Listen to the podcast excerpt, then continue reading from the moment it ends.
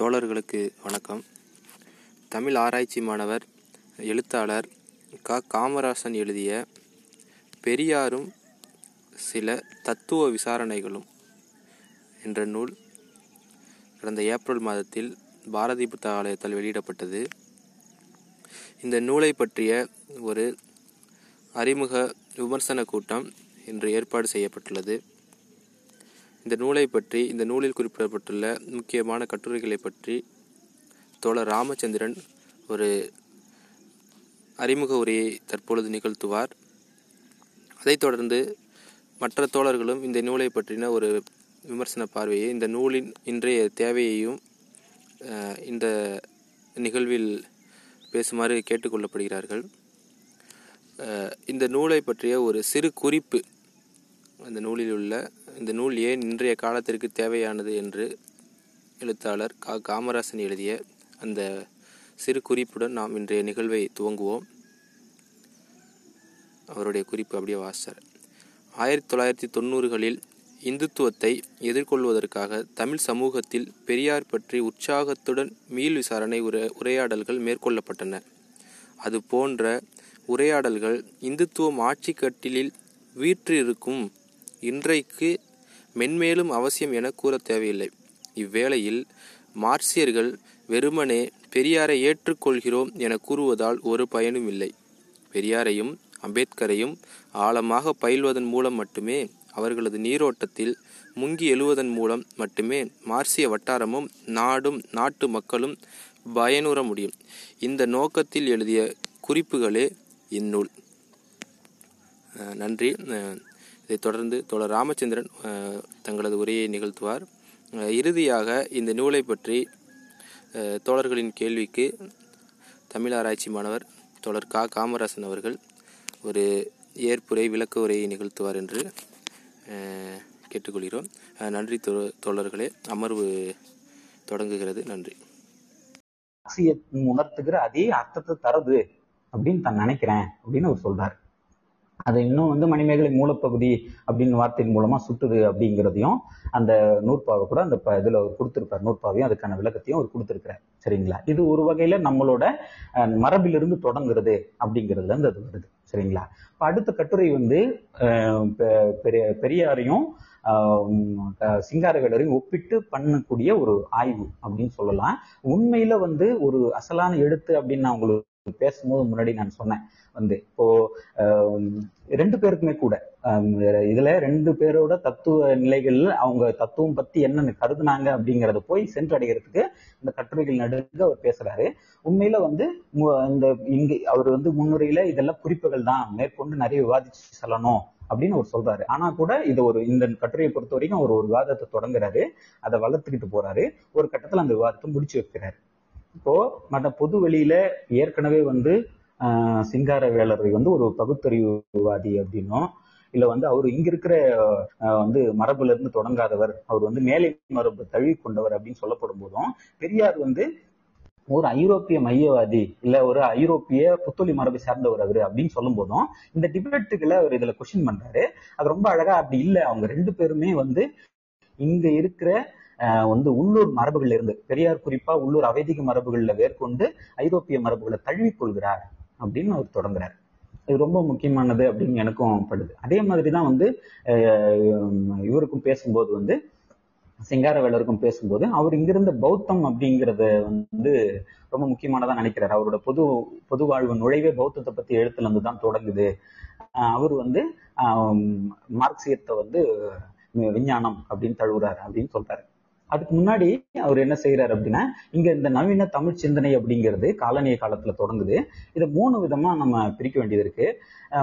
காலனிய காலத்துல தொடங்குதுன்னா என்ன அர்த்தம் அப்படின்னா மேற்குலகுல நவீன சிந்தனைங்கிறது பதினைந்தாம் நூற்றாண்டுல தொடங்கும் போது அங்கிருந்து அது வந்து அங்க இருக்கிற உள் முரண்பாடுகள்ல இருந்து இயல்பா தோன்றி வளர்ந்தது. ஆனா இங்க காலனியம் அப்படிங்கிற ஒன்னால உள்ளூர் மரபுகள்ல இருந்து தோன்றாம அது ஒரு சிதைய தொடங்கி காலனியம் அப்படிங்கிறது அதன் மேல வந்து தாக்கம் செலுத்துச்சு அப்படிங்கிறது தொடங்குறார். அப்படி தொடங்கும் போது ரெண்டு பேரோட வாழ்க்கையை சொல்றது மூலமா தொடங்குறாரு. சிங்காரவளோட வாழ்க்கையை சொல்றாரு சுருக்கமா சொல்றாரு. அதுல வந்து அவங்க எப்படி வந்து உள்ளூர் மரபுல இருந்து அவரு தோன்றி வளர்றாரு அப்படிங்கிறத சொல்றாரு. அதே மாதிரி பெரியாருக்கு அடுத்தது பெரியார் பெரியாரோட வாழ்க்கை அவர் அரசியலுக்குள்ள நுழைஞ்சது.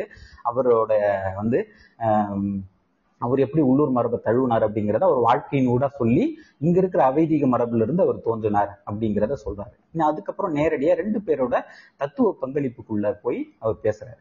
இப்போ வந்து தத்துவங்கிறத பத்தி இந்த கட்டுரை படிச்சு பாத்தீங்கன்னா சிங்காரவேலர் முற்றிலும் வேற மாதிரி தத்துவத்தை புரிஞ்சுக்கிட்டதுக்கும் அவர் வந்து அது ஒரு சொல் அடுக்கு அப்படின்னு புரிஞ்சுக்கிறார். அதுல ஒண்ணும் இல்ல. தத்துவங்கிறது வந்து வெறும் சொல்லு வச்சு விளையாடிக்கிட்டு இருக்கிறதா இருக்குது அப்படின்னு இது பண்றாரு.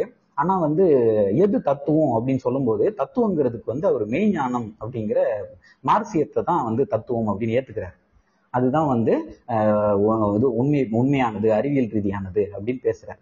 நம்ம முதல் கட்டுரையை பார்க்கும்போது ஒரு வந்து பொருள் முதல்வாதம்ங்கிறது இங்க வந்து ஒரு சட தத்துவம் சட தத்துவவாதம்ங்கிற ஒரு குறுகிய பொருள்ல புரிஞ்சுக்கிட்டு இருந்த மாதிரி தான் கிட்டத்தட்ட வந்து வந்து சிங்காரவேலர் வந்து புரிஞ்சுக்கிறதும் அந்த மாதிரி. அது சொல்லும்போது கூட இது பொதுவா ஒரு உலக வ- வழக்கு. சை- மார்க்சியம் வந்து ஒரு சயின்ஸ் அப்படின்னு சொல்ற உலக வழக்கு தான் இது. அப்படி இருந்துச்சு. அதை அவரும் பகிர்ந்துக்கிறாரு அப்படிங்கிறதும் நம்மளால புரிஞ்சுக்க முடியுது. அதுக்கப்புறம் வந்து பெரியாரோட தத்துவ பங்களிப்புகளை பேசும்போது அவர் வந்து உண் உண்மையை உண்மைன்னு உணர்றது பொய்ய பொய்ன்னு வந்து அழிச்சுன்னு வந்து நிரூபிக்கிறது அப்படிங்கிறது தான் வந்து தத்துவம் அப்படின்னு அவர் புரிஞ்சுக்கிறாரு. அந்த தத்துவத்தை விவசாரணை செய்யணும்னு சொல்றாரு. இவர் புரிஞ்சுக்கிறது அது சொல்லடுக்குகள் அப்படின்னு புரிஞ்சுக்கிறதுக்கும் அதுல அதுல வந்து ஒண்ணும் இல்லை இதுதான் உண்மையான தத்துவம் மார்க்சியம் தான் உண்மையான தத்துவம் அப்படிங்கிறதுக்கும் வந்து பெரியார் வந்து அது வந்து எது வந்து எது வந்து பொய் அப்படின்னு நம்ம இது பண்றோமோ அது பட்டாங்கமா. வந்து பச்சையா வெளியில வந்து அது தெ- தெரியக்கூடியதா இருக்கணும் அப்படின்றதையும் அது வந்து விசாரணை மூலமா ஏன் எதுக்கு எப்படி அப்படின்னு கேள்விகள் போட்டுக்கிறதன் மூலமா அதை வந்து நம்ம வந்து கண்டுபிடிக்கணும் அப்படின்னு அவர் பேசுறாரு. அப்படி பேசும்போது அவர் சொன்ன சாதி தேசியம் இப்படி எல்லாத்தையுமே ரொம்ப வந்து ப பட்டவர்த்தனமா வெளியில அவர் வந்து உடைச்சி வந்து பேசினாரு அப்படின்னு சொல்லும்போது ரெண்டு பேருக்கும் வந்து தத்துவத்தை பத்தி புரிஞ்சுக்கிட்டதுல வேறுபாடுகளை வந்து தெளிவா அதுல ஒரு முயற்சி பண்றாரு. அதுல இன்னும் ஒரு சொல்ற குறிப்பா சொல்றது என்ன அப்படின்னா உம் பெரியார் கிட்ட வந்து வந்து முக்கூற்றுகள் இருந்துச்சுன்னு சொல்றாரு. ஒரு செயலை வந்து அறிவது அந்த செயலை அந்த ஒரு ஒரு தத்துவத்தை ஆஹ் உணர்வது அந்த தத்துவ அந்த தத்துவத்தை வந்து செயலுக்கு அழைத்து போடுது அப்படின்னு சொல்ற முக்கூற்றுகள் வந்து அதுல இருந்துச்சு. ஆனா அது வந்து சிங்காரவேலர் இல்ல. அது அந்த முக்கூற்று வினை அப்படிங்கிறது. சொல் செயல் மறுபடியும் சிந்தனை. சிந்தனை சொல் செயல் அப்படின்னு சொல்ற அந்த முக்கூற்று வந்து இருந்துச்சு அவர்கிட்ட. இவர்கிட்ட இல்ல அப்படின்னு அவர் சொல்றாரு. ஆஹ் இந்த இந்த ஒரு இது மாதிரியான எழுத்து வந்து இதுக்கு முன்னாடி வந்ததில்லை.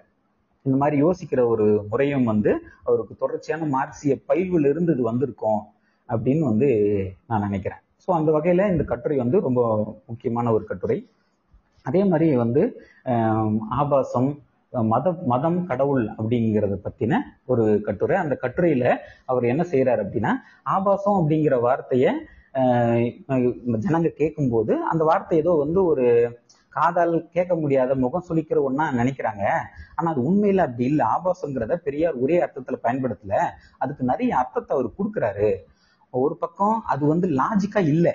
தர்க்கமா இல்லை அப்படிங்கிறது மதமா இருக்கட்டும் கடவுளா இருக்கட்டும் தர்க்கமா இல்லைங்கிறத அவரு சொல்றாரு. அதுக்கப்புறம் இன்னும் கொஞ்ச காலம் கழிச்சு போய் அன்னைக்கு ஏற்பட்டிருக்கிற மொழி வளர்ச்சிக்கு ஏத்த மாதிரி வந்து என்ன செய்யறாருன்னா அது வந்து சாதி ஒழிப்போட கனெக்ட் பண்றாரு. அது எல்லாம் கற்பிதங்கள் மதமோ கடவுளோ கற்பிதங்கள் அப்படின்ற ஒரு அர்த்தத்தை கொடுக்குறாரு. அது வந்து ஆபாசம் அப்படிங்கிறது மட்டும் அதனோட அர்த்தம் கிடையாது. அவர் ஒவ்வொரு கால சூழல்லையும் அதுக்கு வந்து ரொம்ப விரிந்த தளத்துல மதத்தையும் கடவுளையும் வந்து அர்த்தப்படுத்துறாரு பெரியார் அப்படிங்கிறத அந்த கட்டுரையில பேசுறாங்க.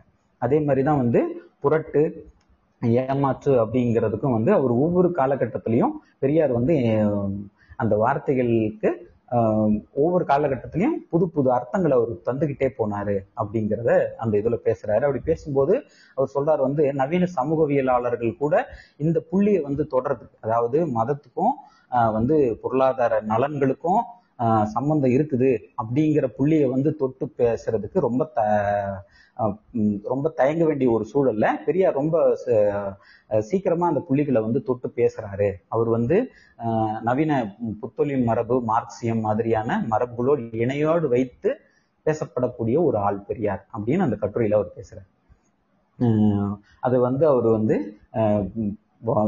அந்த புரட்டு பேசும்போது ஏமாற்று பே- புரட் புரட்டுங்கிற அந்த மூணாவது பகுதியில் பேசும்போது வந்து இன்னைக்கு இன்னைக்கு வந்து தேசியம் அப்படிங்கிற பேர்ல மக்கள்ல வந்து பாகிஸ்தானுக்கு எதிராக அவங்களால திருப்ப முடியும் தேசியம் வந்து ஒரு புரட்டு அப்படின்னு அன்னைக்கே அவரால் தெளிவா பேச முடிஞ்சது. இன்னைக்கு நம்ம அதை கண்ணெதிர பாக்குறோம் அப்படிங்கிற ஒரு உருவகத்தோட அந்த கட்டுரையை அவர் முடிப்பார். அப்போ பெரியாரோட கடவுள் பத்தின மதம் பத்தின கான்செப்ட் அப்படிங்கிறது ரொம்ப சிரத்தையானது அப்படின்னு சொல்றாரு காமராசன். இவங்க எல்லாம் சொல்ற மாதிரி அது போகிற போக்குல திட்டிக்கிட்டு போனதா அது இல்ல. அது வந்து அவங்களோட ஒட்டுமொத்த வாழ்க்கையோட ஒரு பிரச்சனையா வச்சு அவர் அதை வந்து பேசியிருக்கிறாரு அப்படிங்கிறத அந்த கட்டுரையில வந்து வந்து பேசுறாரு. அதுக்கப்புறம் வந்து தமிழும் பெரியாரும் அப்படிங்கிறது கட்டுரை. அந்த இது வந்து ரொம்ப முக்கியமான ஒரு முரணா அவர் எடுத்து பே- எடுத்து பேசியிருப்பாரு. பெரியார் வந்து மொழி பத்தின அக்கறை இல்லாதவர் அப்படின்னோ இல்ல மொழி அவர் காட்டு முராண்டி அப்படின்னு சொல்லிட்டாரு அப்படின்னோ தொடர்ச்சியா வந்து நம்ம இடதுசாரி வட்டங்கள்ல இருந்து கூட இடதுசாரி வட்டங்கள்லயும் தமிழ் தேசியவாதிகள் மத்தவங்க கிட்ட இருந்தும் வந்து ஒரு குற்றச்சாட்டு எப்பவுமே இருந்துகிட்டே இருக்கு. அப்ப இந்த கட்டுரையில அவர் என்ன செய்யறாரு அப்படின்னா வந்து பெரியாரோட மொழி பார்வை அப்படிங்கிறது உண்மையில வந்து அவ்வளவு வந்து எளிதா நீங்க தூக்கி போட்டுற மாதிரியானதா இல்லை. அது ஒரு நீண்ட ஒரு அனுபவத்தை கொண்டது. அவருக்கு ஒரு நீண்ட அனுபவம் இருக்கு. தமிழ் புலவர்களோடையும் வந்து மற்றவங்களோட பழகின ஒரு அனுபவம் இருக்குது. அதே மாதிரி மொழியை வந்து பெரியார் எல்லா காலத்திலயும் வந்து ஒரே மாதிரியா பார்க்கல. அப்படின்னு சொல்றாரு. மொழி குறித்த பெரியாரோட பார்வைங்கிறது ஒவ்வொரு காலகட்டத்திலையும் ஒவ்வொரு மாதிரி இருந்திருக்கு அப்படின்னு சொல்றாரு. அப்ப முதல் வந்து இந்தி காலகட்டம் இந்தி போர் நடக்கிற காலகட்டத்துல வந்து நமக்கு வேற என்ன வந்து மொழி இருக்கு? தமிழ் தானே நம்மளுக்கு வந்து ரொம்ப நெருக்கமான ஒரு மொழியாகவும் நம்மளோட உணர்வுகள் வெளிப்படுத்துறதாகவும் மற்ற வடமொழி மற்ற மொழிகளோட பார்க்கும்போது அது ரொம்ப கொஞ்சம் வந்து இந்த மதம் கடவுள் இதெல்லாம் வந்து கலப்பெல்லாம் கம்மியா இருக்கிற மாதிரி இருக்குது இல்லைங்களா? அதனால வந்து அதுதான் வந்து நம்ம இது இதை அழிக்க பாக்குறாங்க வாங்க நம்ம வந்து இது இதுக்கு எதிராக போராடுவோம்னு சொல்லி எழுதி பேசி ஆட்களை திரட்டி போரிடுற நபரா அவர் இருக்கிறார். அதுக்கு முன்னாடி வந்து பெரியாரோட மொழி பத்தின பார்வைங்கிறத விளக்கமா ஒரு ஒன்று ஒரு பக்கத்துக்கு மேல வந்து எழுதுவார். அது வந்து எப்படி அவர் வந்து மொழிய பார்த்தாரு பெரியார்? அது வந்து அவர் சீதோஷ்ண நிலையோட அங்க இருக்கிற வந்து இயற்கை சூழல் அமைவுகளோட வச்சு பார்த்தாரு. அப்படிங்கறதெல்லாம் அவர் விளக்கமா சொல்றாரு. அப்படி விளக்கமா சொல்றது மூலமா இப்ப இவங்க எல்லாம் சொல்ற மாதிரி அவரோடது வந்து போகிற போக்கில் சொல்லப்படுறது இல்லை அப்படின்னு நமக்கு புரிஞ்சுக்க முடியுது. அதுக்கப்புறமா எப்ப வந்து அவர் வந்து மொழியை கொஞ்சம் கடுமையா திட்ட ஆரம்பிக்கிறாரு அப்படின்னா அது பிற்காலத்துல தான். பின்னாடி வந்து இன்னொரு இந்தி திணிப்பு வரும்போது வந்து அவர் அந்த மாதிரி வந்து தமிழுக்கு ஒரு முதன்மை தர்றதை வந்து குறைச்சிக்கிறாரு. ஏன்னா வந்து அவரு புலவர்களோட ம- மற்றவர்களோட வந்து மாநாடுகள் நடத்துறதுக்கு முயற்சி பண்றாரு. இவங்க யாரும் அதுக்கு வந்து உடன்பட்டு வரல.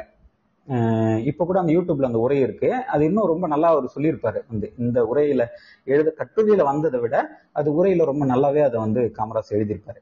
அப்போ அதுக்கப்புறமா தான் வந்து வந்து புலவர்கள் கிட்ட இருந்து அவருக்கு ஒரு இணக்கமான ஒரு சூழல் நிலவாத போதுதான் வெளியில போயிட்டு பயங்கரமா வந்து திட்ட தொடங்குறாரு அப்படின்னு சொல்லிட்டு நம்ம பார்க்க முடியுது. அப்போ வந்து இந்த புலவர்கள் ஏன் புலவர்கள் கிட்ட என்ன பிரச்சனைனா இவங்க வெறும் வந்து இலக்கியங்களை உருப்போட்டு அதை பேசி அது அதன் மூலமா வயிறு வளர்த்துக்கிட்டு இருக்கிறாங்க. அதனால என்ன பலன் இருக்குது? வாங்க வந்து இங்கிலீஷ் புத்தகங்கள் போடுவோம். வந்து அறிவியல் சம்பந்தமா என்ன புத்தகங்கள் போடுவோம். அத குழந்தை பத்துக்கிட்டா வளர்க்குறது எப்படி? அதுக்கு ஒரு புத்தகத்தை போடுவோம். வாங்க என்ன கூப்பிட்டா யாரும் வரமாட்டாங்க அப்படின்னு ஒரு இந்த உரையில ரொம்ப நல்லா சொன்னார் வந்து. இப்போ அந்த மாதிரியான ஒரு இது இல்ல. அவங்க கிட்ட ஒரு இணக்கமான சூழல் வரல அப்படின்னும் போது அதை தீவிரமா எதிர்க்கிறாரு. அதே நேரத்துல மொழி பத்தின பெரியாரோட கொள்கை அப்படிங்கிறது வந்து இறுக்கமானதோ இல்ல வந்து இவங்களா சொல்ற மாதிரி அது எதிரானதோ இல்லை அப்படிங்கறத அந்த கட்டுரையில அவர் வாதிடுறாரு. ஆங்கிலத்துக்கு முதன்மை கொடுத்துட்டாரு. என் வீட்டுல கூட ஆங்கிலமே பேசுங்க அப்படின்னு சொல்லிட்டாரு அப்படிங்கிறது கூட இந்த ஒரு நிலைப்பாடு அவருக்கு தொடர்ந்து இருந்த அனுபவம். அது அதுல இருந்து வந்ததா அவர் சொல்றாரு. அதுல ஒரு இடத்துல அவரை மேற்கோள் கோட் காட்டி பேசும்போது எனக்கு வந்து தமிழ் மீதுல நான் நேரடியான படிச்ச அனுபவம் எனக்கு இல்லாம இருக்கலாம். ஆனா எனக்கு பிராக்டிக்கல் நாலேஜ் இருக்குது. நான் இவ்வளவு காலமா இந்த தமிழ் ஆட்களோட புலவர்களோட பழகிட்டு இருக்கிறேன். அதன் மூலமா எனக்கு ஒரு அனுபவம் இருக்குது அப்படின்னு சொல்றாரு. அப்போ இந்த கட்டுரையில காமராஜ் வெளிப்படுத்த வர்றது என்ன அப்படின்னா இந்த பெரியாரும் பெரியாரை தமிழுக்கு எதிரானவரா இல்ல தமிழை ரொம்ப மோசமா கிரிட்டிசைஸ் பண்ண ஒரு ஆளா அவர் சித்தரிக்கிறது அப்படிங்கிறத இந்த கட்டுரையில அவர் வந்து இல்லை அப்படின்னு தெளிவுபடுத்துறார். அவரோடது ரொம்ப நேரடியானது. பெரியார் மொழி பத்தி கொண்ட அக்கறை அப்படிங்கிறது நேரடியானது. அதே நேரத்தில் அது ஆழமானது. அவர் வந்து மொழியியல் ரீதியில ஆஹ் அங்கங்க இருக்கிற சீதோஷ்ண நிலை இயற்கை நிலைமைகள் மக்கள் அவங்க கிட்ட இருந்த அறிவு வளர்ச்சி இதை வச்சுதான் ஒரு மொழி இருக்க முடியும். அப்படி பார்க்கும்போது தமிழ் தான் நமக்கான மொழி அப்படின்னு அதை அங்கீகரிக்கக்கூடிய நபராகவும் அதுக்காக வந்து ஒரு கட்டத்துல போராடக்கூடிய ஒரு நபராகவும் இருந்தவர். திரும்ப பின்னாடி வந்து அப்படியெல்லாம் அவர் இல்லாம இல்லாம மாறுறாரு. அப்படிங்கிற சொல்றோம் அது எல்லாம் அந்த அரசியல் சூழல்ல இருந்து வருது அப்படிங்கறத நம்மளால வந்து அந்த கட்டுரையில புரிஞ்சுக்க முடியுது. அதே மாதிரி தான் வந்து ஊவேசாவும் பெரியாரும் அப்படிங்கிற ஒரு கட்டுரை. அந்த ஊவேசாவும் நான் கொஞ்சம் ரொம்ப நேரம் எடுத்துக்கிட்டேன்னா கிருஷ்ணன் தோழர் ரொம்ப நேரம் எடுத்துக்கிட்டேன்னா. இருபத்தஞ்சு நிமிஷம் ஆயிருக்கு. இருபத்தி நிமிஷம். சரி சரி நான் அதை முடிச்சிடறேன் ஆஹ் ஊவேசாவும் பெரியாரும் அப்படிங்கிற கட்டுரை என்ன அப்படின்னா கொஞ்ச நாளைக்கு முன்னாடி காலச்சுவடுல ஆஹ் வந்து ஊவேசாவை பத்தி சரவணன் அப்படிங்கிறவர் ஒரு கட்டுரை எழுதுறாரு. அதை இவரே சொல்லியிருக்காரு. இந்த கட்டுரையில பாத்தீங்கன்னா தெரியும். அது என்னன்னா வந்து பாடபேதம் செய்யறதுல அவர் வந்து மாத்தி எழுதிட்டாரு. பார்ப்பார் பிள்ளை அப்படிங்கிறத மாத்தி எழுதிட்டாரு அப்படின்னு போடும்போது அதெல்லாம் அவர் பேசுறாரு. பேசிட்டு இதுல இருந்து விலகி என்ன சொல்றாரு அப்படின்னு சரி ஊவேசாவை பத்தி பெரியார் என்ன சொன்னாரு அப்படிங்கிறதுக்கு நமக்கு ஏதாவது ஆதாரங்கள் இருக்கா? இந்த பாடபேத ஆஹ் பாடபேதத்தை பத்தி இல்ல தமிழிலக்கிய வரலாற்று எழுதியல்ல ஏதாவது நமக்கு வந்து ஆதாரங்கள் கிடைக்குதா அப்படின்னு அவர் தேடி பார்க்கும்போது ஒரு மூணு இடங்கள்ல பெரியார் வந்து பூவேசாவை ஊவேசாவை விமர்சிச்சதை இது பண்றார். ஒரு இடத்துல அவரோட பங்களிப்புகளை ஆதரிக்கிறார்.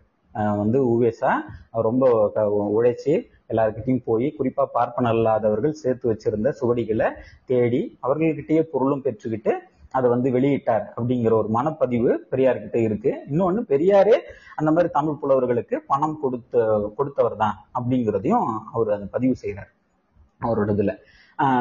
அதுக்கப்புறம் வந்து அந்த அந்த ஒரு ஒரு ரெண்டு மூணு மனப்பதிவு ரொம்ப முக்கியமானது அப்படின்னு அவர் எழுதுறாரு. என்ன அப்படின்னா வந்து பெரியார் பார்ப்பனர் அல்லாதார் அப்படிங்கிற ஒரு நலன்கள் இருந்து ஊவேசாவை கொஷின் பண்றாரு. என்ன அப்படின்னா இவர் வந்து ஊவேசா பார்ப்பனர் அல்லாத அறிவு ஆட்களிடமிருந்து அந்த சுவடிகளை பெற்று அதன் மூலமா பெரும் பொருள் சேர்த்தவர் அப்படிங்கிறது ஒரு பாயிண்ட் இன்னொன்னு அவங்கள வந்து பார்ப்பனர் அல்லாத அந்த காலத்துல இருந்து தேப்போ மீனாட்சி சுந்தரம் இல்ல மரமிலடிகள் இன்னும் இந்த மாதிரியான ஆட்களுக்கு வந்து ஒரு ஒரு அந்தஸ்து கிடைக்கும் போது இல்ல ஒரு ப- வந்து ஒரு பாராட்டு இல்ல மத்ததெல்லாம் கிடைக்கும் போது அதை தடுத்தவர் அப்படிங்கிற ஒரு அர்த்தத்திலையும் அது பெரியார் வந்து கொஸ்டின் பண்றாரு. சரிங்களா? சோ இத பத்தி அவர் இந்த ஒரு மூணு பாயிண்ட்டுகள் அவர் பேசுறாரு. அது பேசிட்டு அடுத்ததா என்ன செய்யறாரு அப்படின்னா இதுக்கு வந்து தமிழுக்கு வரலாற்றுல ஏதாவது ஆதாரம் இருக்குதா? இப்ப பெரியார் இப்படி சொல்லிட்டாரு. பார்ப்பன பார்ப்பனர் இல்லாத நலன்ல இருந்து ஆஹ், இவரு பார்ப்பன நலனோட தான் செயல்பட்டாரு அப்படிங்கிறதும் தன்னை வளர்த்துக்கிட்டாரு அப்படிங்கிறதையும் இவர் மட்டும்தான் வந்து தமிழுக்கு தொண்டு செஞ்சிருக்கிறானா? வேற இல்லை எந்த பார்ப்பனும் எந்த பார்ப்பனர் இல்லாதவனும் தமிழுக்கு தொண்டு செஞ்சதே இல்லையா? அப்படிங்கிறது அவரோட மைய கொஸ்டின் வச்சுங்களேன் இதுக்கு இதுக்கு ஏதாவது வெளியில ஆதாரங்கள் எடுக்குமா அப்படின்னு தேடும்போது தான் வையாபுரி பிள்ளை ஆஹ் வையாபுரி பிள்ளை வந்து இதுக்கு ஒரு ஆதாரம் தேடுறாரு. வந்து அந்த ஆதாரத்துல என்ன அந்த ஆதாரத்துல என்ன இருக்கு அப்படின்னா ஆஹ் இவர்கிட்ட சுவடிகள் கேட்டு பெறும்போது உங்களுக்கு எல்லாம் தெரியும் தமிழ் சுவடிகளை தேடி பதிப்பிக்கிறதுங்கிறது எவ்வளவு பிரச்சனையானது இல்லை எவ்வளவு தேடுறது பொருள் செலவு கூடிய கூடியது அப்படின்னு உங்களுக்கு தெரியும்.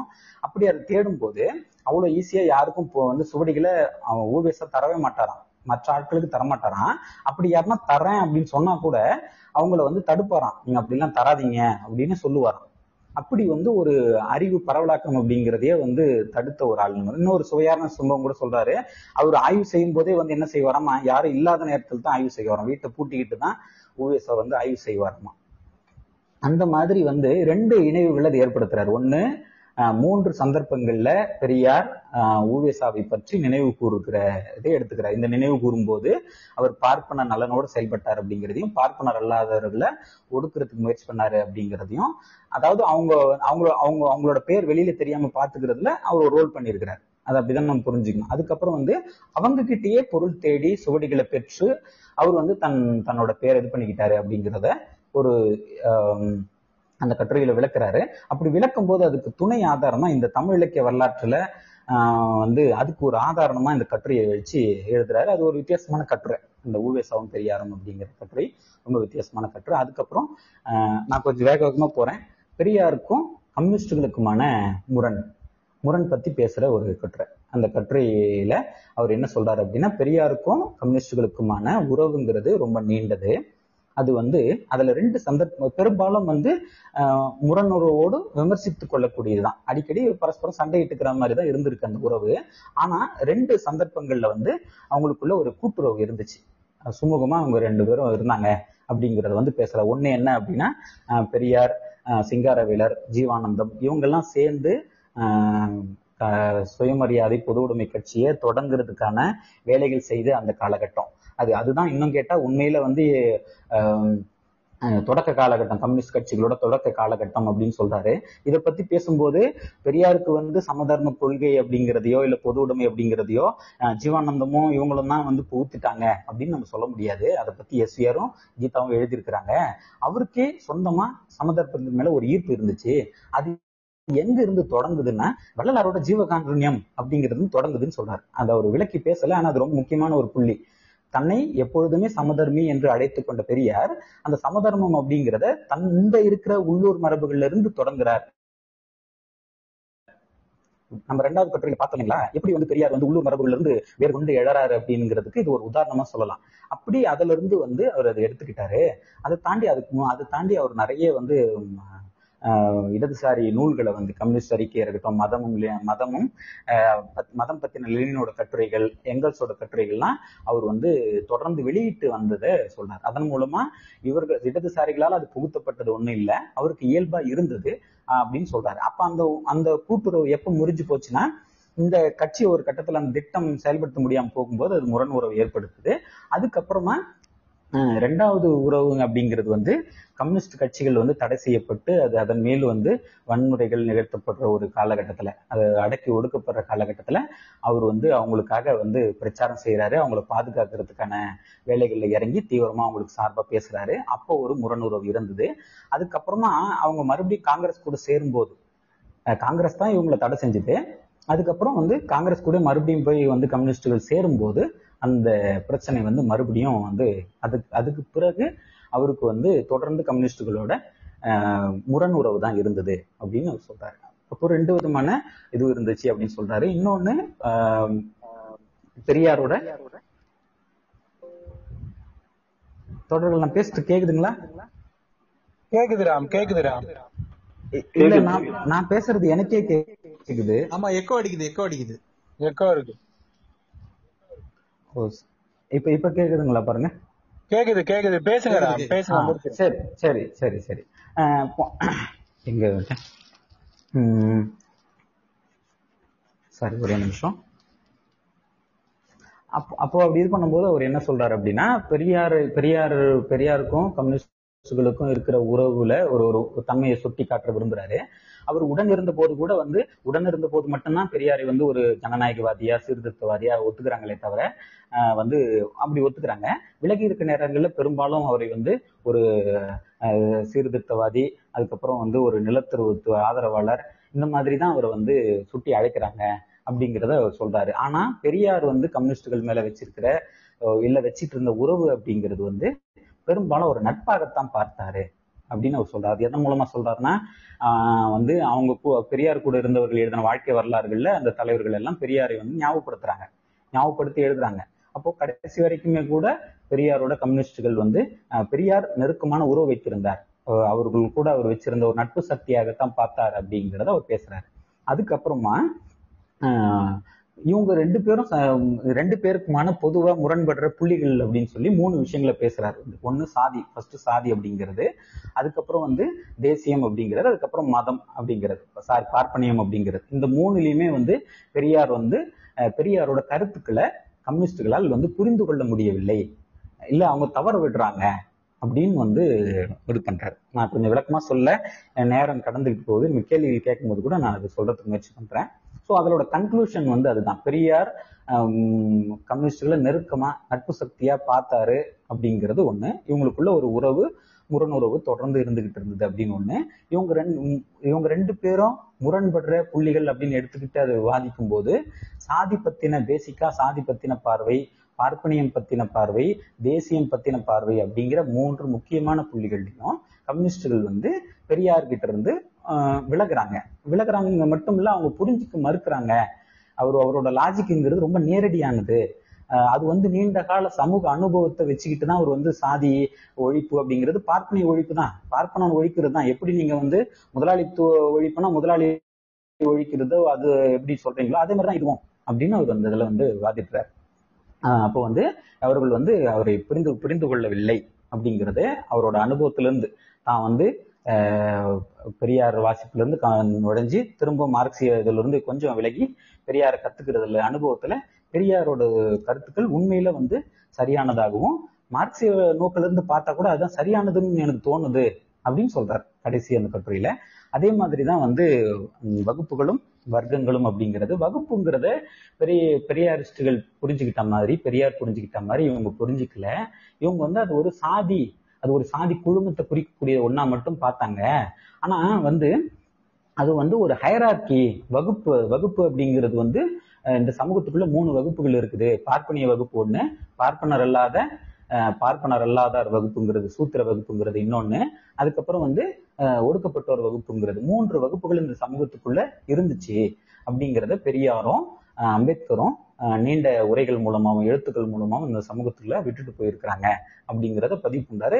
இப்போ வந்து வர்க்க வகுப்பு அப்படிங்கிறதே ஒரு கெட்ட சொல் போல பார்க்க தொடங்குறது எழுத தொடங்குறதுமான பார்வை வந்து கம்யூனிஸ்டுகள் கிட்ட இருக்குது அப்படின்னு அவர் பேசுறாரு. இப்போ இதுல இருந்து வந்து இந்த சாதி சாதி இந்த பார்ப்பன வகுப்புங்கிறதுக்குள்ள பார்ப்பன வகுப்பு அப்படின்னு சொல்றதுக்குள்ள வந்து மற்ற மேல் சாதிகளும் தான் அவர் உடை உள்ளடக்கி தான் பேசுறாரு. அவங்களுக்குள்ள ஏற்றத்தாழ்வுகள் இருக்கலாம். வந்து சாதி வேறுபாடுகள் இருக்குது எல்லாம் இருக்குது அவங்களுக்குள்ள ஏற்றத்தாழ்வுகள் இருக்கு. ஆனா இந்த மூன்று வகுப்புகள் இருக்குது அப்படிங்கிறத அவங்க இது பண்ணாங்க. ஆனா இதை வந்து கம்யூனிஸ்டுகள் வந்து புரிஞ்சுக்கிறது இல்லை அப்படிங்கிறத இது பண்றாரு. அதே நேரத்துல வந்து ஆஹ் ஒடுக்கப்பட்ட ஒடுக்கப்பட்ட மக்களை அணி திரட்டுவதன் மூலமா தான் அவர்களை அணி திரட்டுவதன் மூலமா வந்து பார்ப்பனர்கள் அவர்களோட நலன் குறித்த அக்கறை உணர்வு இருக்கு அவங்களுக்கு ஒரு கான்சியஸ் இருக்கு அதுக்கேற்ற மாதிரி அவங்க வேலை செய்யறாங்க ஆனா அவங்க ஒடுக்குற நபர்கள் கிட்ட பார்ப்பனர் இல்லாத வகுப்பு ஒடுக்கப்பட்ட ஒரு வகுப்பு கிட்டையும் இன்னும் அந்த உணர்வுங்கிறது வரல. எப்படி வந்து முதலாளிகள் தொழிலாளிகளை வீழ்த்து வீழ்த்து கொண்டால் வந்து முதலாளி வர்க்கம் வந்து இருக்க முடியாது அப்படி வந்து ஒடுக்கப்பட்டவர்களும் பார்ப்பனர் இல்லாத சமூகத்தை சேர்ந்தவங்களும் விழித்து கொண்டாங்கன்னா இந்த பார்ப்பனிய பார்ப்பனிய அமைப்புல சமூக அமைப்பா இருக்கிற இந்த இதுல இருந்து விடுதலை கட்டாயம் வரும் அப்படிங்கிற ஒரு இதுவோட அந்த கட்டுரையை அவர் வந்து முடிக்கிறார். ஸோ நான் நான் என்ன இந்த ஓகே நான் இதை வந்து சொல்லி முடிச்சிட்டேன். இப்போ நான் என்ன வந்து இந்த இதுவை பார்க்குறேன் அப்படின்னா பெரியார் பத்தின பெரியாரை புரிந்து கொள்வது அப்படிங்கிறது அது வந்து கொஞ்சம் சிரத்தையானது அப்படின்னு அவர் சொல்ல வர்றாரு. அது சிரத்தைனா நமக்கு அதுக்கான முயல் மு- முயலுதல் அப்படின்னு அவர் சொல்றாரு. அது தீவிரமா அவரை வாசிக்கிறது மூலமாகவும் அவர் எழுப்பின கேள்விகளையும் அம்பேத்கர் எழுப்பின கேள்விகளையும் இன்னும் வந்து மேற்கொண்டு உரையாடல் செய்வதன் மூலமாகவும் அவங்க வந்து சு சுட்டி காமிச்ச பார்ப்பனர் இல்லாதார் ஒடுக்கப்பட்டோர் விழி விழிப்புணர்வு அவங்கள விழிப்புணர்ச்சி ஒன்று திரட்டி அதன் மூலமான பு- புரட்சியை நகர்த்துறது அது நகர்த்தி கொண்டு போனோம் அப்படின்னு சொல்றாங்கல்ல. அந்த ஒரு புள்ளியும் வந்து அவர் இந்த கட்டுரைகள்ல வலுவா முன்னிறுத்தி காட்டுறாரு. இன்னும் கூட வந்து அவரோட குறிப்பா காமராஜோட இதுவை குறிப்பா சொல்லணும்னா பெரியாருக்கு தமிழ் சமூகத்தினோட கடந்த காலத்துல நீண்டு செல்லும் வேர்கள் உண்டு. அதே போல எதிர்காலத்தில் முடிவில்லாது கிளைத்து செல்லும் தளிர்களும் உண்டு அப்படின்னு அவர் சொல்றாரு. முன்னுரையில அவர் எடுக்கும்போது அப்படி சொல்றாரு. அது வந்து பெரியார் பத்தின அவரோட பார்வையினோட ரொம்ப முக்கியமான ஒரு பகுதி. அவர் எப்படி தொடங்குறாரு இல்லை எப்படி பாக்குறாரு அப்படிங்கிறதுக்கான முக்கியமான ஒரு அம்சமா நான் நினைக்கிறேன். நன்றி தலைவர் நன்றி தோழர்களே. ஆஹ் அவ்வளவுதான் என்னோட உரை. நீங்க ஏதாவது பேசுறது கேக்குறதுன்னா நான் பதில் சொல்றேன். நன்றி. காமராஜ் நீங்க காமராஜ் நீங்க எதாவது சொல்றீங்களா? ஆமா தோழர் தோழர்கள் எல்லா தோழர்களுமே பேசிடட்டும் பேசின பிறகு நம்ம இறுதியா கூட சரி தோழர் வந்து பேசுனதை நான் ஒன்றும் பெரிய பிரச்சனையா நினைக்கல. அது அவருடைய கருத்தை அவர் சொல்லியிருக்காரு. சரிங்களா. அதை ஒன்றும் பிரச்சனைன்னு நான் கருதல. அது அவருடைய பார்வை. நம்ம இந்த கூட்டத்துல இப்ப ராமச்சந்திரன் தோழர் தொகுத்து வழங்குனதுல இருந்து அவருடைய பார்வையை முன் வச்சிருக்காரு. இது நம்ம கிட்ட ரொம்ப காலமா இருக்கிற ஒரு பார்வை நான் நினைக்கிறேன். சரிங்களா? மார்க்சியம் தான் எல்லா தத்துவங்களை விட சிறந்தது. மார்க்சியம் எல்லா தத்துவங்களை விட பெரியது. அதனால அது எது- மற்ற தத்துவங்கள்கிட்ட இருந்து கத்துக்கிறதுக்கோ மற்ற சிந்தனையாளர்கள்ட்ட இருந்து கத்துக்கிறதுக்கோ அதுக்கு ஒன்றும் கிடையாது. மார்க்சியத்துக்கிட்ட இருந்து தான் எல்லாரும் கத்துக்க முடியும். அப்படிங்கிறது ஒரு வலுவான மார்க்சியர்கள்ட்ட இருக்கிற ஒரு ஆழமான நம்பிக்கை. ஆனா உலகம் முழுக்கவே நம்ம பார்க்க போனோம்னா நம்ம வரலாற்றை திரும்ப பார்த்தோம்னா ரஷ்யாவுக்கு போகும் பொழுது மார்க்சியம் ரஷ்ய சிந்தனையாளர்கள்ட்ட இருந்து ஏராளமான விஷயங்களை எடுத்துக்கிச்சு. சீனாவுக்கு போகும்பொழுது சீனாவில் இருக்கிற ஏராளமான விஷயங்களை தன்வயப்படுத்துச்சு. ஏன் வந்து லத்தீன் அமெரிக்க நாடுகள்கிட்ட இருந்து போகும் பொழுது சோசம் மார்த்தி போன்ற சிந்தனையாளர்கிட்ட இருந்து ஏராளமான விஷயங்களை எடுத்துக்கிட்டுச்சு. அதனால வந்து நம்ம அப்படி பார்க்க முடியுமா என்னமான்னு தெரியல. நம்ம ம- அவங்க கிட்ட சரியான விஷயங்கள் இருக்கு. குறிப்பா மார்க்சியங்கிற பேர்ல இந்தியாவுல தமிழகத்துல நடத்தப்படுற உரையாடல்கள் விவாதங்கள் இருக்கிற பிரச்சனைகள் என்ன? அப்படிங்கிற புரிதல் அப்படிங்கிற கேள்வியில இருந்து பெரியாரை நம்ம எப்படி புரிஞ்சுக்கிறது? அப்படி புரிஞ்சுக்கும் பொழுது மார்க்சியத்துக்கு கிடைக்கக்கூடிய தமிழ் மார்க்சிய சிந்தனைக்கு கிடைக்கக்கூடிய ஆஹ் வந்து வளமைகள் பெறுபேறுகள் என்ன அப்படிங்கிறது தான் என்னுடைய கேள்வியும் கூட. அதனால தோழர் இப்ப அவரோட கருத்தை சொல்லியிருக்காரு. வாய்ப்பு கிடைச்சா அவருக்கு இந்த நூலை ஒரு முறை திரும்ப படிச்சு பார்த்துட்டு கூட அவர் தன்னுடைய விமர்சனங்களை விரிவாக முன்வைக்கலாம்னு நான் கேட்டுக்கிறேன். அதுக்கு அவருக்கு வந்து ஒரு பெரிய நன்றிகள். அப்புறம் அவர் கடுமையா அவர் வந்து அதுல உழைச்சாரு படிச்சாரு நிறைய தடவை பேசினாரு. அந்த வகையில வந்து ரொம்ப முக்கியமானது முக்கியமான நினைக்கிறேன். ரெண்டாவது என்னன்னா பெரியாரை பொறுத்தவரை பெரியாரை பொறுத்தவரை ஒரு துர்தஷ்டம் அல்லது கெடு வாய்ப்பு என்னன்னு பாத்தீங்கன்னா அந்த மனுஷன் வந்து ஒரு பெரிய ஒரு டாலான ஃபிகர் ஆனா அவரை பத்தியான அறிஞர்கள் ஸ்காலர்ஸே இல்ல. ரைட் அப்படிதான் நான் நினைக்கிறேன். சில பேர் இருக்கலாம். ஒன் ஆர் டூ அந்த மாதிரி தான் இருக்கலாம். பட் நிறைய இப்ப ஆங்கிலத்துல எல்லாம் பாத்தீங்கன்னா அவரை பத்தி எல்லாம் எதுவுமே பெருசா இல்லவும் இல்ல. அவரை பத்தி எந்த அறிஞர்களும் அப்படி இல்லவும் இல்ல. பெரியார் அறிஞர்கள் பெரியார் ஸ்காலர் அப்படின்னு சொல்லி ஒண்ணு இல்லவே இல்ல அப்படின்ற அந்த ஒரு இல்லாத குறை வந்து அடிக்கடிக்கு நானும் காமராஜனும் அடிக்கடி பேசியிருக்கோம் அந்த குறையை நான் காமராஜன் கிட்ட என்ன சொல்லுவாருன்னா அதை நீங்களே நிவர்த்தி பண்ணுங்க. ஆனா காமராஜன் என்ன தெரியுமா? அவர் வந்து ஸ்டில் கம்யூனிஸ்ட் என்ன? அதுக்கு என்ன அர்த்தம்னா இதெல்லாம் ஏத்துக்கூடிய ஒரு கம்யூனிஸ்ட் தான். ஒரு வழக்கமான ஆர்த்தடாக்ஸான இல்ல கன்வென்ஷனலான ஒரு கம்யூனிஸ்ட் இல்ல. ரைட் பட் ஆனா வந்து அவர் ஸ்டில் இன்னும் அந்த ஃப்ரேம் ஒர்க்ல இருந்து தான் அசஸ் பண்றாரு நான் நினைக்கிறேன். பட் அது தாண்டி வெளியே போறாரு ஓகே அதெல்லாம் அவரோட இது பார்ப்பாரு அதனால அந்த ஒரு பிரச்சனையை வந்து நம்ம அட்ரஸ் பண்றது இது ஒரு தொடக்க புள்ளியா நான் வந்து நினைக்கிறேன். ஏன்னா பெரியாருக்கெல்லாம் வந்து நிறைய பெரிய பெரிய அறிஞர்கள் இன்னும் நிறைய பேர் வந்து புதுசாகவும் வந்து இருந்தாதான் வந்து அவர் எப்படி புரிஞ்சுக்கிறது அப்படின்றது ஒரு பெரிய விஷயம் நினைக்கிறேன். ஏன்னா அவருக்குள்ளேயே மறுப்பு இருக்கு. அவருக்குள்ளேயே அந்த மறுப்புக்கான எதிர் விஷயமும் இருக்குதுன்ற மாதிரி தான் எனக்கு தோணுது என்னுடைய அண்டர்ஸ்டாண்டிங் சோ பெரியார் வந்து என்ன பொறுத்தவரை பாத்தீங்கன்னா ஒரு கடல் மாதிரி இருக்காரு. அவர் எப்படி ஒரு ஃப்ரேம்ல புரிஞ்சுக்கிறது அப்படின்னு வந்து தெரியல. அது இந்த மாதிரி அறிஞர் பெருமக்கள் எல்லாம் வந்து வருங்காலத்திலயும் வந்து விலக்கி இது பண்ணாங்கன்னா ரொம்ப சந்தோஷமா இருக்கும்னு நினைக்கிறேன். அதனால இது ஒரு தொடக்கமா நான் கவனி நினைக்கிறேன். நிறைய பேர் இன்னும் பெரியார் குறித்து எல்லாம் படிச்சு ஆராய்ச்சியாளர்களா வரணும். நிறைய இது பண்ணணும் அப்படின்லாம் வந்து அதனுடைய தேவை இருக்குன்னு நான் வந்து நினைக்கிறேன். ஆடியோ உள்ள போயிட்டே இருக்கு பிரவீன். கேட்கல ஆடியோ உள்ள? போயிட்டு. நான் கே- நான் சொன்னது கேக்குதுங்களா தலைவரே? அதாவது பெரியார் அறிஞர்கள்னு வந்து யாருமே இல்ல ரைட் சில பேர் இருக்கலாம். ஆனா வந்து ஒரு ஸ்காலரா அவரை பத்தி வந்து ஒரு புலமா அதை எழுதி புத்தகங்கள்லாம் வெளியிடுறதெல்லாம் பாத்தீங்கன்னா ஐ திங்க் ரொம்ப கம்மின்னு நினைக்கிறேன். ரைட் சோ தத்துவ விசாரணைகளும் அப்படின்னு சொல்லிட்டு கா காமராசன் எழுதிய நூல் சம்பந்தமா இது. சரி என்னோட சில இத வந்து சொல்லிடுறேன். ஹலோ கேக்குதுங்களா சொல்ல கேக்குது தனபால் பேசு. ஆ சரிங்க. என்னன்னா நம்ம தமிழ்நாட்டுல பொறுத்தவரையிலும் பெரியாரை ஏத்துக்கிறது அப்படிங்கிறது பெரிய சிக்கலான ஒரு பிரச்சனையா பார்த்துட்டு வரோம். ரொம்ப முன்ன இருந்தே வந்து பெரியார வந்து மார்க்ச மார்க்ஸ ஒரு தத்துவவாதி அப்படிங்கிற ஏத்துக்கிற மாதிரியான ஒரு பிரேம்ல வந்து பெரியார ஒரு தத்துவவாதி அப்படின்னு சொல்லிட்டு யாருமே ஏத்து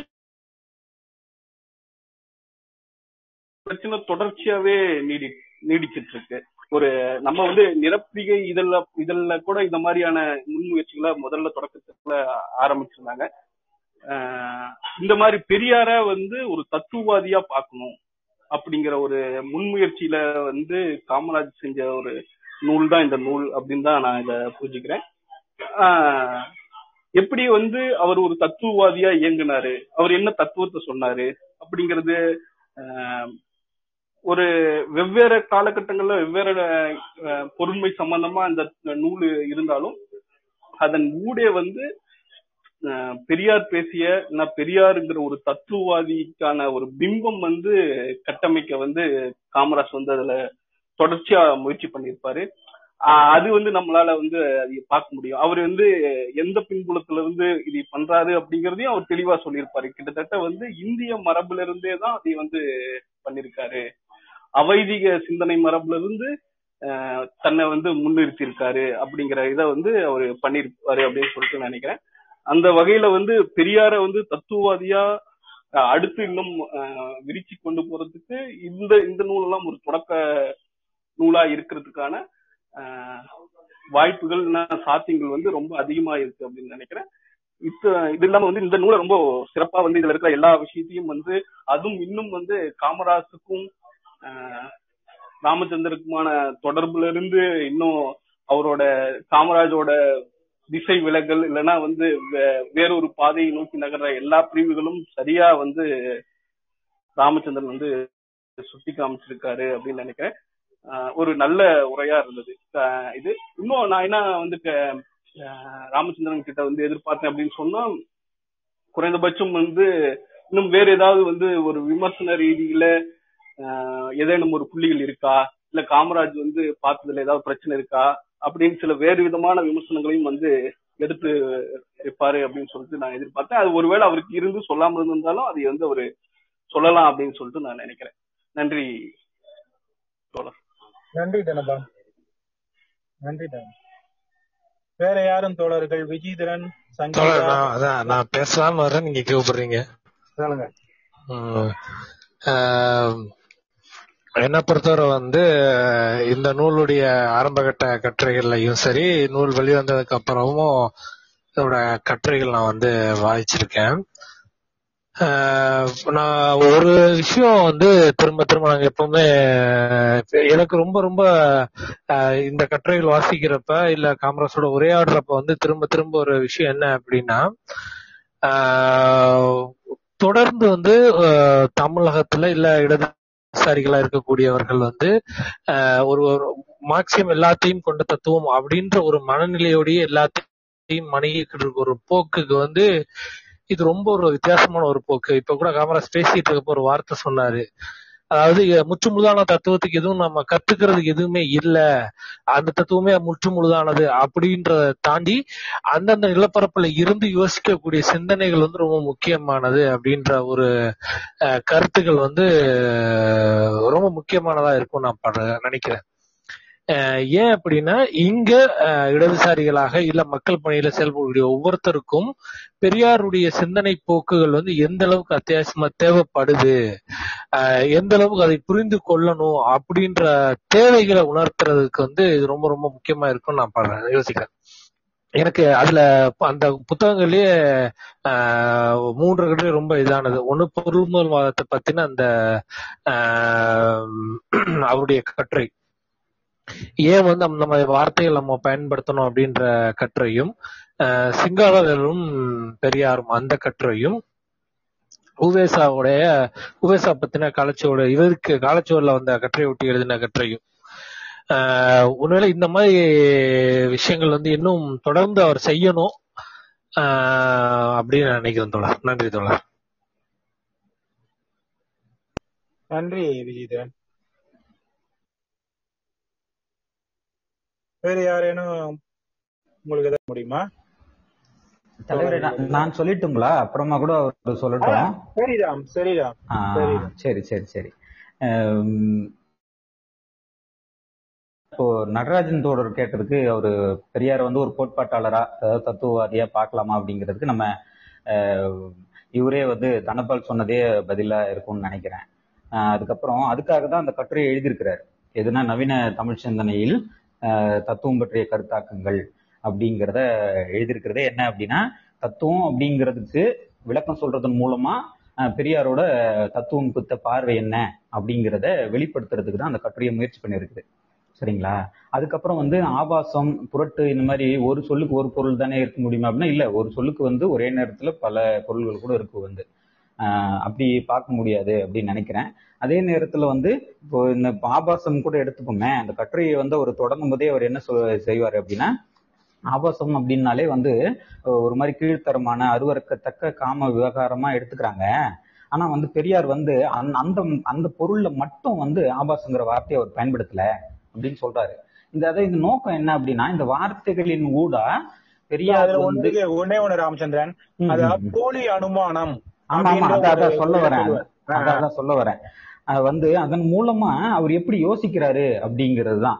அது வந்து அவரோட ஒட்டுமொத்த சிந்தனையிலிருந்து விலகுனது இல்ல வந்து ஒரு சாதி ஒழிப்பு போராளியா வந்து இன இழிவுகளை நீக்கிறதுக்காக நின்னாரு அப்படின்னு ஒட்டுமொத்தமா சொல்லுவாங்க பெரியாரோட அந்த இது. அதோட கனெக்ட் பண்ணி தான் அவர் எல்லாத்தையுமே இது பண்றாரு. இப்போ இந்த ஆபாசம் அப்படிங்கிறதுக்கு வந்து தமிழ்ல ரொம்ப ஃபேமஸா அந்த காலத்துல போலி அனுமானம் போலி நியாயம் அப்படிங்கிற ஒரு வார்த்தை வந்து அதுக்கு அந்த அர்த்தமா தான் அதுக்கு இருந்துச்சு. அது வந்து அப்படி சொல்லுவாரு. அது வந்து போலியான ஒரு அனுபவம் தான். மதம் அப்படிங்கிறதும் இதுங்கிறது அப்படின்னு அவங்க அந்த அஹ், ஆன்மீகவாதிகளுக்கு எதிராக வந்து பேசுவாரு. அதுக்கப்புறமா ஐம்பதுகளுக்கு அப்புறம் வந்து அந்த மொழியில் ஏற்பட்ட மாற்றங்கள்னால வந்து அவர் என்ன என்ன பண்றாருன்னா கடவுள் அப்படிங்கிறது மதம்ங்கிறதுலாம் கற்பிதம் அப்படின்னு இன்னொரு அர்த்தத்துக்கு வராரு. ஆபாசம் சொல்லும்போது அவர் வந்து க கடவுளும் மதமும் கற்பிதங்கள் அப்படிங்கிற வந்து அர்த்தத்தையும் கொடுக்குறாரு. இன்னொரு பக்கம் அது ஒழுக்கம் இல்லாதது நாணயம் இல்லாதது அப்படின்னு இன்னொரு இடத்துல ஆபாசம் அப்படிங்கிறதுக்கான அர்த்தத்தை கொடுத்துடுறாரு அப்படின்னு சொல்றாரு.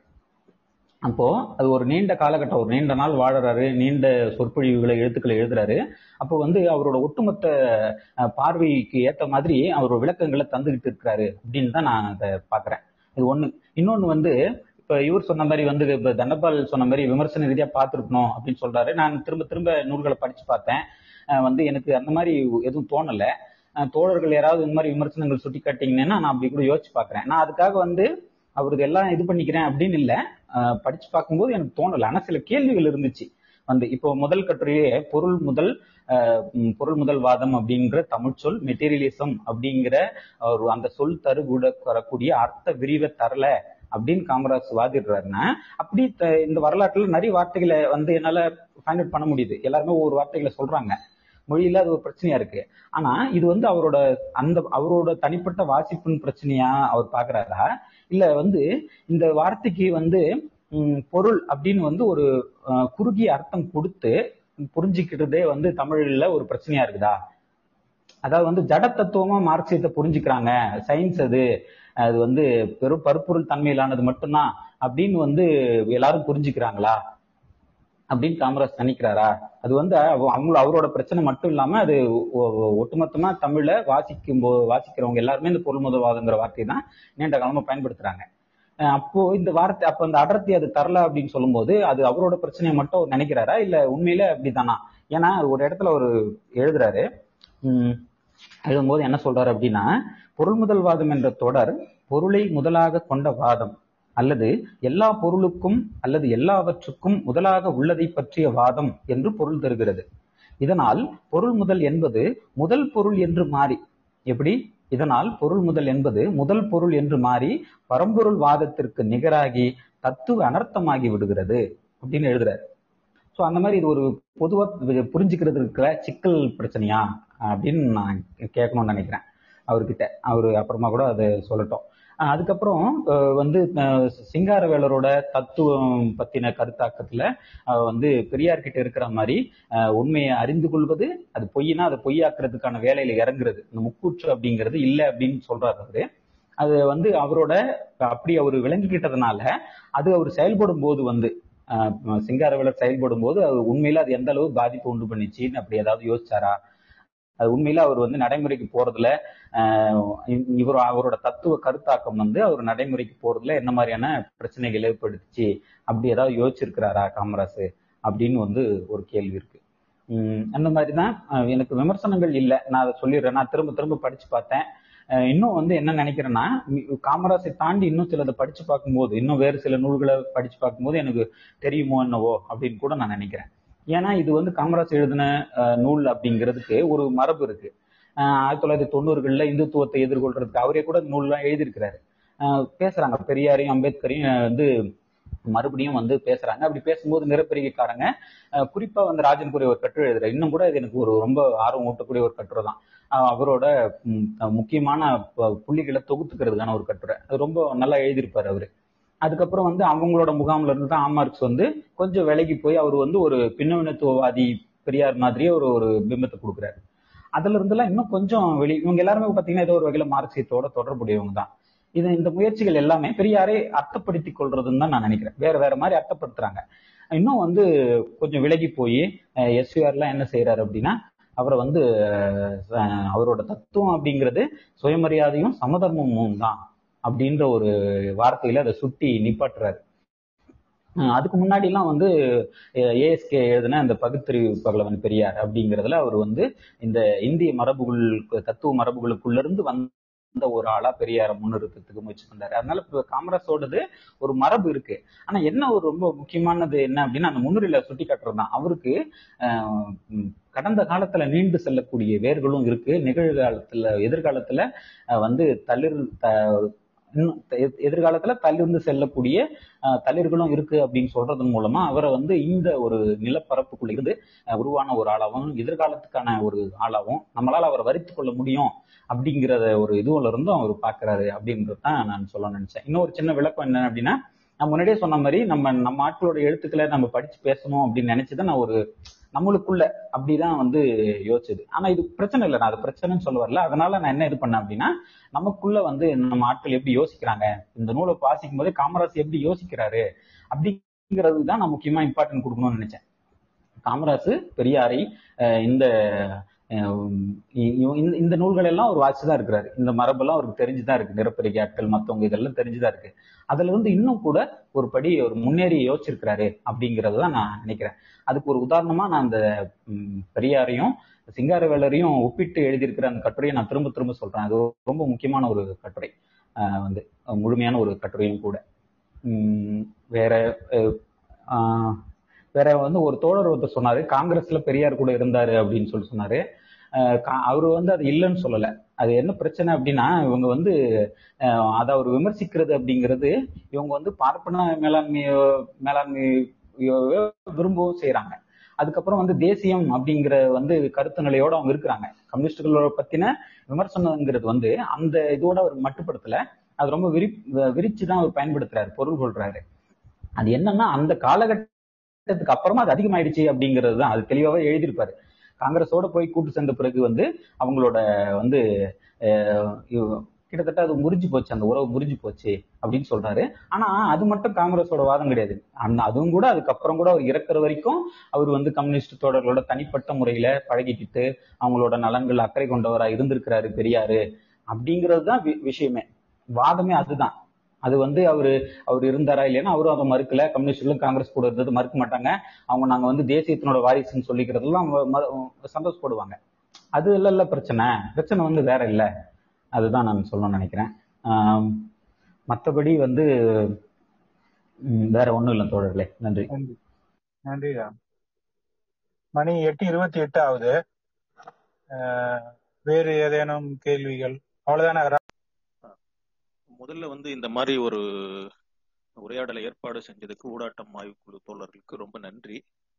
நான் இதை எதிர்பார்க்கவே இல்லை. திடீர்னு தோழர்கள் முதன் முதல்ல இந்த நூல் விமர்சன கூட்டங்களை நடத்தலாம்னு முடிவு பண்ணி முதன் முதல்ல இந்த நூலை எடுத்துக்கிட்டு நீங்க பேசுனதுக்கு நான் ரொம்ப ரொம்ப நன்றி சொல்லிக்கிறேன். உண்மையாலுமே ஆர்வம் கலர்க்கக்கூடியதா இருந்தது.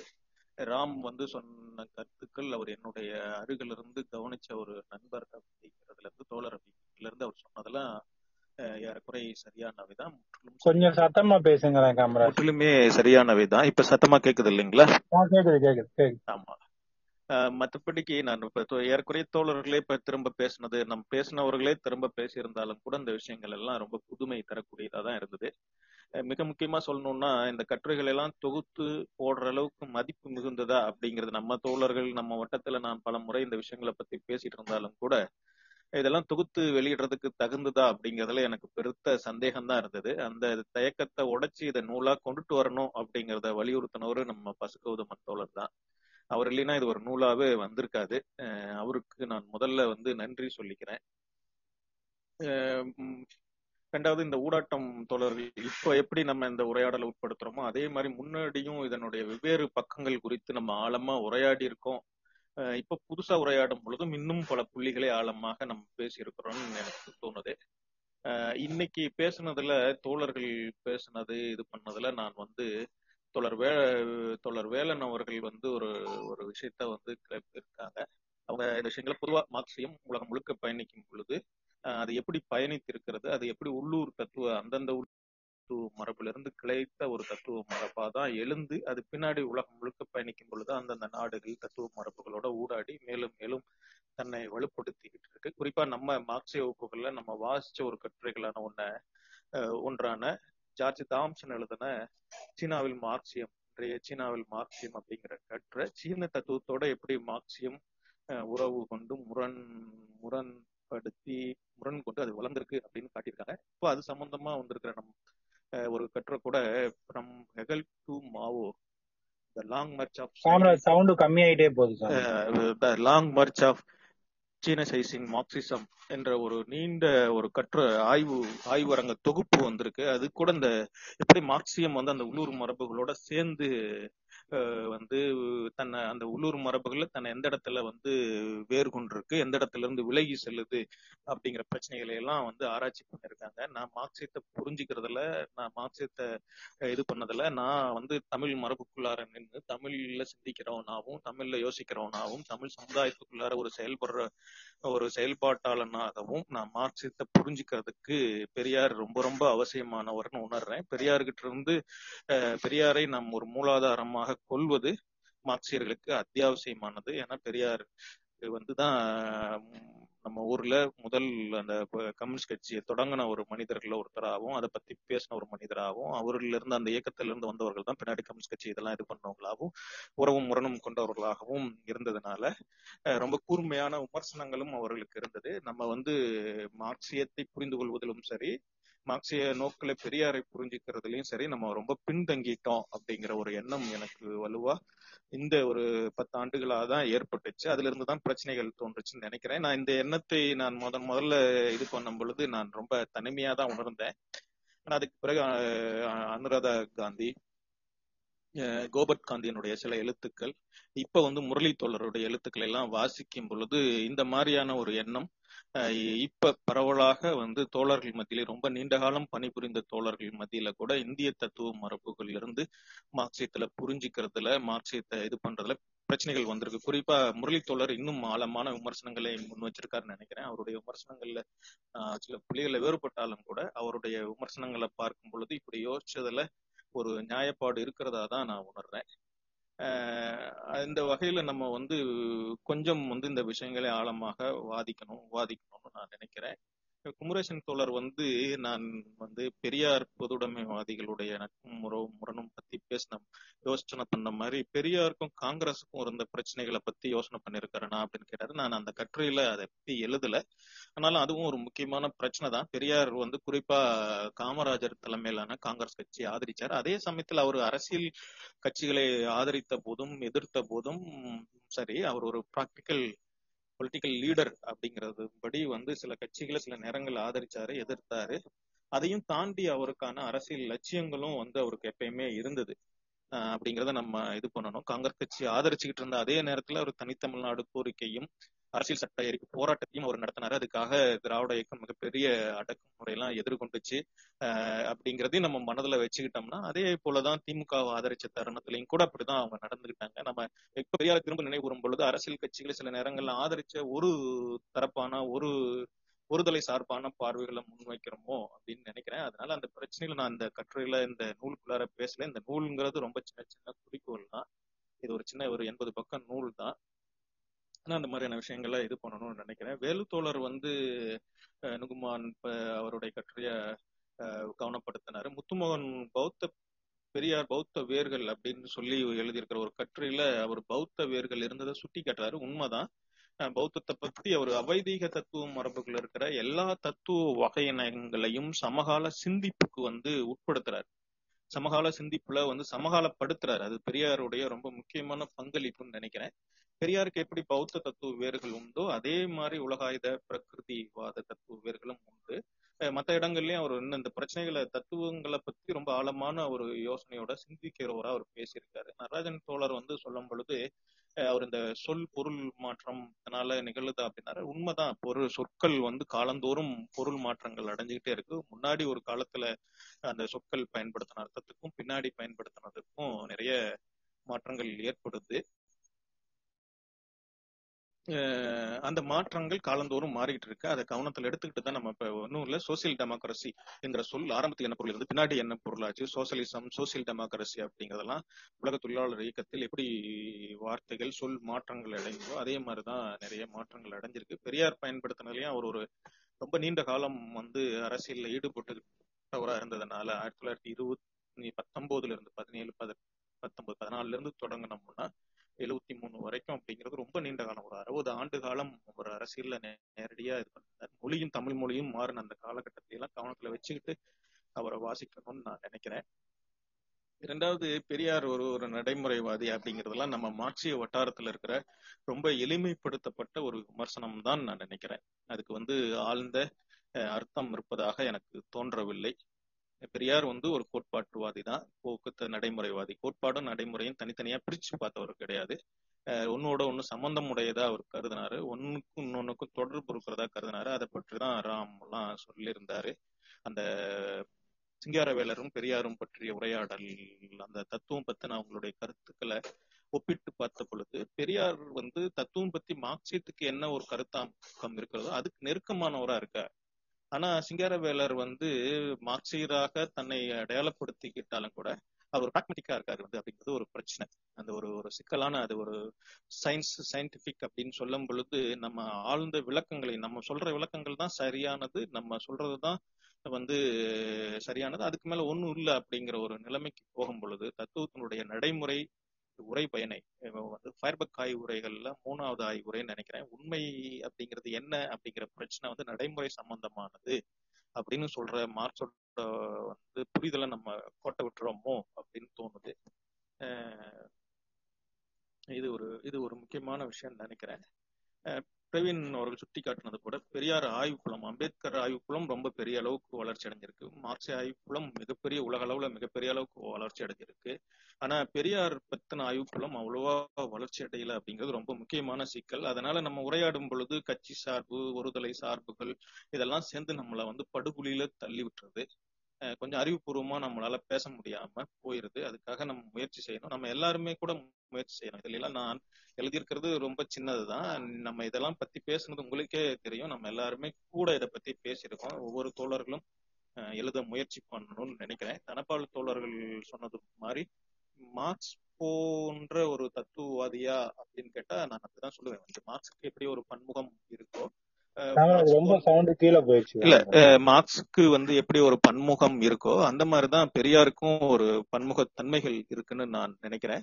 பெரியார் வந்து ஒரு நடைமுறையில ஒரு அரசியல் இயக்கத்தை நடத்தியவர் அரசியல் சமூக சீர்திருத்த இயக்கங்களை நடத்தியவர். இன்னொரு புறம் வந்து அவர் தீவிரமான ஒரு தத்துவவாதியா இருந்தார். வேறு வேறுபட்ட விஷயங்கள் எல்லாம் ஆழமா யோசனை பண்ணவரு.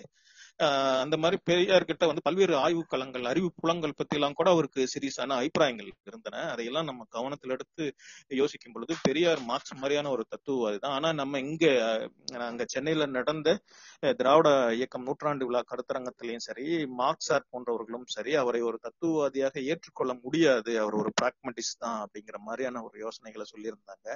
அதெல்லாம் தத்துவம் பத்தி நம்ம அவங்களே சொன்ன மாதிரி ஒரு ஒரு பொதுவான புரிதல் இருந்து நடக்கக்கூடிய ஒரு விஷயம்னு நினைக்கிறேன். விஜயதரன் தோழர் சொன்ன மாதிரி அவர் இந்த மாதிரியான விஷயங்களை நம்ம விஜயதரன் தோழர் எல்லாம் கூட இன்னும் அவருடைய அரசியல் அபிப்பிராயங்களை கூர்மையாக படிச்சு நம்ம வந்து அதையெல்லாம் விவாதிக்கணும்னு நினைக்கிறேன். ராம் தோழர் வந்து கடைசியா இதுல வந்து ஒரு சில விமர்சனங்கள் வந்து கேட்டுக்கிட்டதுனால சொன்னார் போல இருக்கு. ஹம் மார்க்சியத்தை வந்து பொருள் முதல்வாதம் அப்படிங்கிற சொற்கள் எல்லாம் உருவாக்குறதுனால என்ன சிக்கல் ஏற்படுதுங்கிறத நம்ம முன்னாடியே கூட ஒரு முறை பேசியிருக்கோம்.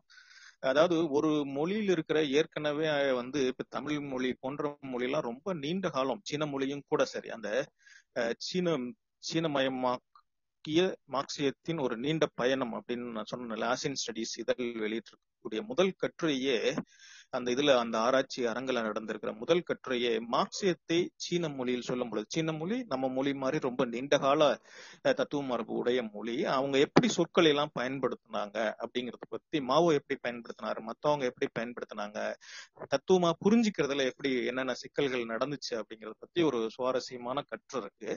இந்த கட்டுரையெல்லாம் எழுதின பிறகுதான் நான் அந்த கட்டுரையை வாட்சி பார்த்தேன். உண்மையாலுமே நம்ம ஏற்கனவே தத்துவமாக உள்ள சொற்களை கைவிட்டுட்டு தத்துவம் அல்லாத சொற்களை இப்ப பொருள் முதல்வாதத்துக்கு ஒரு பெரிய பிலாசபிக்கல் பேக்ரவுண்டே இல்லை. ஒரு ரெண்டாயிரம் ஆண்டு கால தத்துவ பின்புலம் தத்துவத்தை எல்லாம் பேசிக்கிட்டு இருந்த ஒரு மொழிக்குள்ளா இருந்து திடீர்னு ஒரு புதுசான ஒரு சொல்ல உருவாக்கும் பொழுது அதுக்கான அர்த்தம் என்ன அப்படிங்கறதையே நம்ம வந்து கொடுக்கறதுக்கு தவறிடுறோம். அந்த இல்லைன்னா அந்த அர்த்தத்தை ரொம்ப மேலோட்டமானதா ஆக்குறோம். பொருள் பத்தின விளக்கம் பொருள்னா வந்து உற்பத்தி முறை பத்தினதுதான். அதில் வந்து பருப்பொருள் பற்றியதுதான் அப்படிங்கறத ரொம்ப எளிமைப்படுத்திடுறதா மாறிடுது. இது ரொம்ப சிக்கலான வந்து நடைமுறை அளவுலயும் எப்பயுமே நம்ம வந்து அஹ், விளக்குறவங்களா இருக்கோம் இல்ல ஜஸ்டிபிகேஷன் பண்றவங்களா இருக்கோம். ஏன் நம்மளால மார்க்சிய இயக்கங்கள் இப்படி இருக்கு அப்படின்னு கேட்டுட்டு நம்ம ஒரு விளக்கம் சொல்லிக்கிட்டு சமாதானம் ஆயிடுறவங்களா இருக்கிறோம். அதை வந்து மேலெடுத்துக்கிட்டும் முன்னெடுத்துக்கிட்டும் போக முடியாதவங்களா கடுமையான செயல்பாடுகளை மேற்கொள்ள முடியாதவங்களா ஆயிரும் இதுதான் பிரச்சனை. இது நம்ம தத் விளக்கங்களை சொல்லக்கூடியவங்க அல்ல மார்க்ஸ் சொன்ன மாதிரி நம்ம வந்து மாற்றங்களை செய்யக்கூடியவங்களா இருக்கணும். நம்ம அந்த ஒரு விஷயம் வந்து பெரியார்கிட்ட ஆழமா இருக்கு. இந்த விஷயங்கள் எல்லாம் நம்ம கவனத்துல எடுத்துக்கிட்டு யோசிக்கணும் அப்படிங்கிறது தான் நான் சொல்ல வந்தது. உண்மையாலுமே இன்னைக்கு வந்து இந்த நூல் விமர்சன கூட்டம் ரொம்ப ஓரளவுக்கு வந்து ரொம்பவும் மனமகிழ்ச்சியும் இந்த விஷயங்களை மேலும் ஆழமா யோசிக்கிறதுக்கும் உதவியா இருந்துச்சு.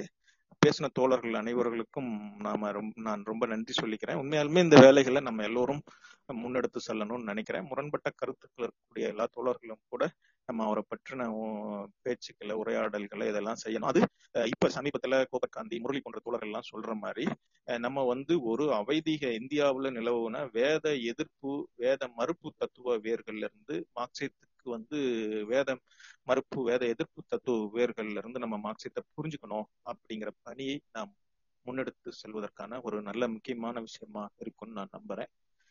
தோழர்கள் அனைவர்களுக்கும் ரொம்ப நன்றி சொல்லிக்கிறேன். நன்றி வணக்கம். நன்றி காமராஜ். காமராஜ் வந்து அரண்சையில பேசின அந்த உரை அதே மாதிரி இந்த கட்டுரைகள்ல பேசியிருக்கக்கூடிய விஷயங்கள் இது எல்லாமே வந்து சமகாலத்துல வந்து திராவிடம் பற்றி இல்ல பெரியார் பற்றி வைக்கக்கூடிய ச- சமகால சமூகத்துல இருக்கக்கூடிய விமர்சனங்களுக்கான பதில்களா யோசிச்சு பார்த்த விஷயங்கள் அப்படின்றதையும் தாண்டி இது இன்னும் வந்து அதற்குள்ள ஆழமாக போறதுக்கும் அதை வந்து நவீன காலத்துல இன்றைக்கு நம் முன்னால் இருக்கக்கூடிய பிரச்சனைகளின் ஊடாக அதை இன்னும் ஆழமா பார்க்கக்கூடிய அம்சங்களும் கொண்டதா அது இருக்கு. அதுதான் அந்த நூல்களுடைய முக்கியத்துவம். வெறும் வந்து பதில் சொல்றதா மட்டும் இல்லாம இன்னும் ஆழமா அது வந்து வரலாற்று ரீதியா வந்து பல நூல்களுக்கு இருக்கக்கூடிய அது ஒரு முக்கியமான அம்சம். அந்த அடிப்படையில இந்த நூல்கள்ல இந்த நூல்ல இருக்கக்கூடிய கட்டுரைகளும் முக்கியமான கட்டுரைகள். அதுல வந்து இந்த முன்னுரையிலையும் மற்ற இடங்கள்லயும் காமராஜ் சொன்ன மாதிரி அவர் வந்து ஒரு குறிப்புகளாக தான் இந்த கட்டுரை அமைஞ்சிருக்கு. அவரே சொல்லியிருக்காரு இவையெல்லாம் விரித்து நூல்களாகவும் ஒரு பெரிய கட்டுரைகளாகவும் எழுத வேண்டியது இருக்குன்றாரு. கண்டிப்பா அதற்கான அவசியம் இருக்கு அப்படின்னு சொல்லி இன்னும் சிறப்பா விரிவா எழுதணும். இந்த நூலெல்லாம் வந்து இன்னும் நம்ம தொடர்ந்து விரிவா பேசணும். இது ஒ- ஒரு முறை மட்டும் இல்லாம மீண்டும் பல முறைகள் வந்து வேற யாரும் தோழர்கள் வந்து இது குறித்து தங்களுடைய விமர்சனத்தை தங்களுடைய திறனாய்வுகளை தங்களுடைய வாசிப்பு அனுபவங்களை ஷேர் பண்ணிக்கணும்னு நினைச்சா மீண்டும் கூட இந்த இதே நூல் குறித்து கூட நம்ம பண்ணலாம். ஏன்னா நம்ம முரளியோடது அப்படிதான் நம்ம பண்ண முயற்சி பண்றோம். கோபாட் காந்தியோடது அப்படிதான் பண்ண முயற்சி பண்றோம். சோ இது எல்லாமே நம்ம காலகட்டத்தினுடைய மிக அவசியமான ஒரு விஷயமா இருக்கு. அதை நம்ம தொடர்ந்து செய்வோம்னு சொல்லிட்டு கூட்டத்துக்கு வந்திருந்த அனைத்து தோழர்களுக்கும் குறிப்பா வந்து இந்த நூலை பற்றிய விளக்கம் விரிவா பேசிய தோழர் ராமுக்கும் கலந்து கொண்ட அனைத்து தோழர்களுக்கும் நன்றி தெரிவிக்கிறேன் நன்றி.